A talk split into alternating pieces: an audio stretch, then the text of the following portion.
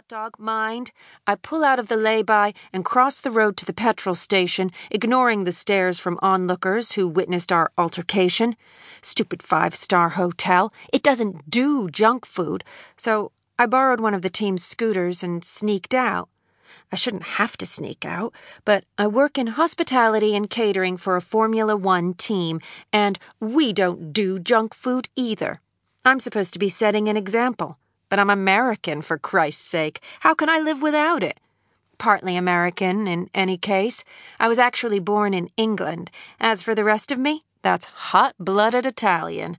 That's the side you just witnessed there. I arrive at the hotel 15 minutes later, and my friend and colleague Holly is waiting on the front steps. She hisses at me to hurry. Sorry, I hiss back. Had to run an urgent errand. Doesn't matter. She beckons me towards her. It's then that I catch a glimpse of yellow in the car park. Yellow Ferrari. Oh no. Quick, she urges as my heart sinks. I knew I recognized him from somewhere. He's a driver. A racing driver. The rumors must be true, she says, gleefully pushing me into the lobby. And at that moment, I see the Ferrari fucker walking in the direction of the hotel bar with the team boss. Luis Castro is signing with the team. Holly squeaks as I dive behind a potted palm tree. Shit, damn, fuck, tits! Not even Italian is going to cut it this time. Chapter 1 Don't you dare! Holly warns as I suppress an unbearable urge to crawl under the nearest table. We're in Melbourne, Australia for the start of the season, and Luis Castro has just walked into the hospitality area. I'm desperately hoping he will have forgotten all about me during the last five months, because until early November, when we end up back in Brazil for his hometown race, we'll be seeing a lot of each other. There's no getting away from it. I'm going to have to face him sometime, but just not now. Please, not now. Daisy, Frederick barks. I need you to run an errand. My boss, my savior. Thank you, thank you, thank you. The look of relief on your face, Holly comments with wry amusement as I scuttle away in the direction of the kitchen. Where are you going? Frederick asks in bewilderment as I duck under the arm he was resting against the door frame.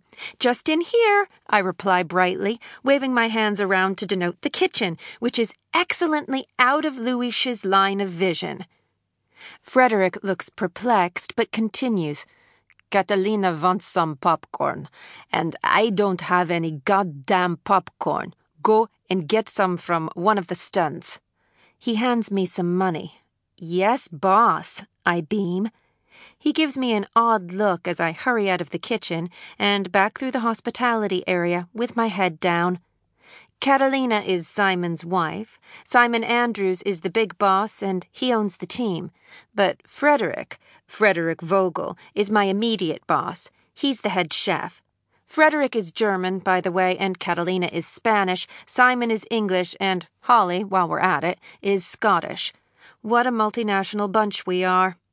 The Australian Grand Prix takes place in Albert Park, and yesterday I spotted a popcorn stand being set up on the other side of the shimmering green lake. I grab one of the team scooters and start it up. It's Friday, two days before race day, but the track is still packed with spectators here to watch the practice sessions. I drive carefully, breathing in the fresh, sunny air, it's the end of March, and unlike Europe and America, which are swinging into spring, Australia is well into autumn. We've been told to expect rain this weekend, but right now there's barely a cloud in the sky. Melbourne city skyscrapers soar up in the distance ahead of me, and behind me, I picture the ocean sparkling cool and blue. I can smell the popcorn stand before I see it, salt and butter wafting towards me on a light breeze. Mmm, junk food. I wonder if I could also squeeze some for myself in the scooter's storage box. I consider it while the guy behind the counter scoops the fluffy white kernels into a bag, but eventually decide it's a no go. I pay for the popcorn and stuff Frederick's change into my pocket, then unlock the box under my seat.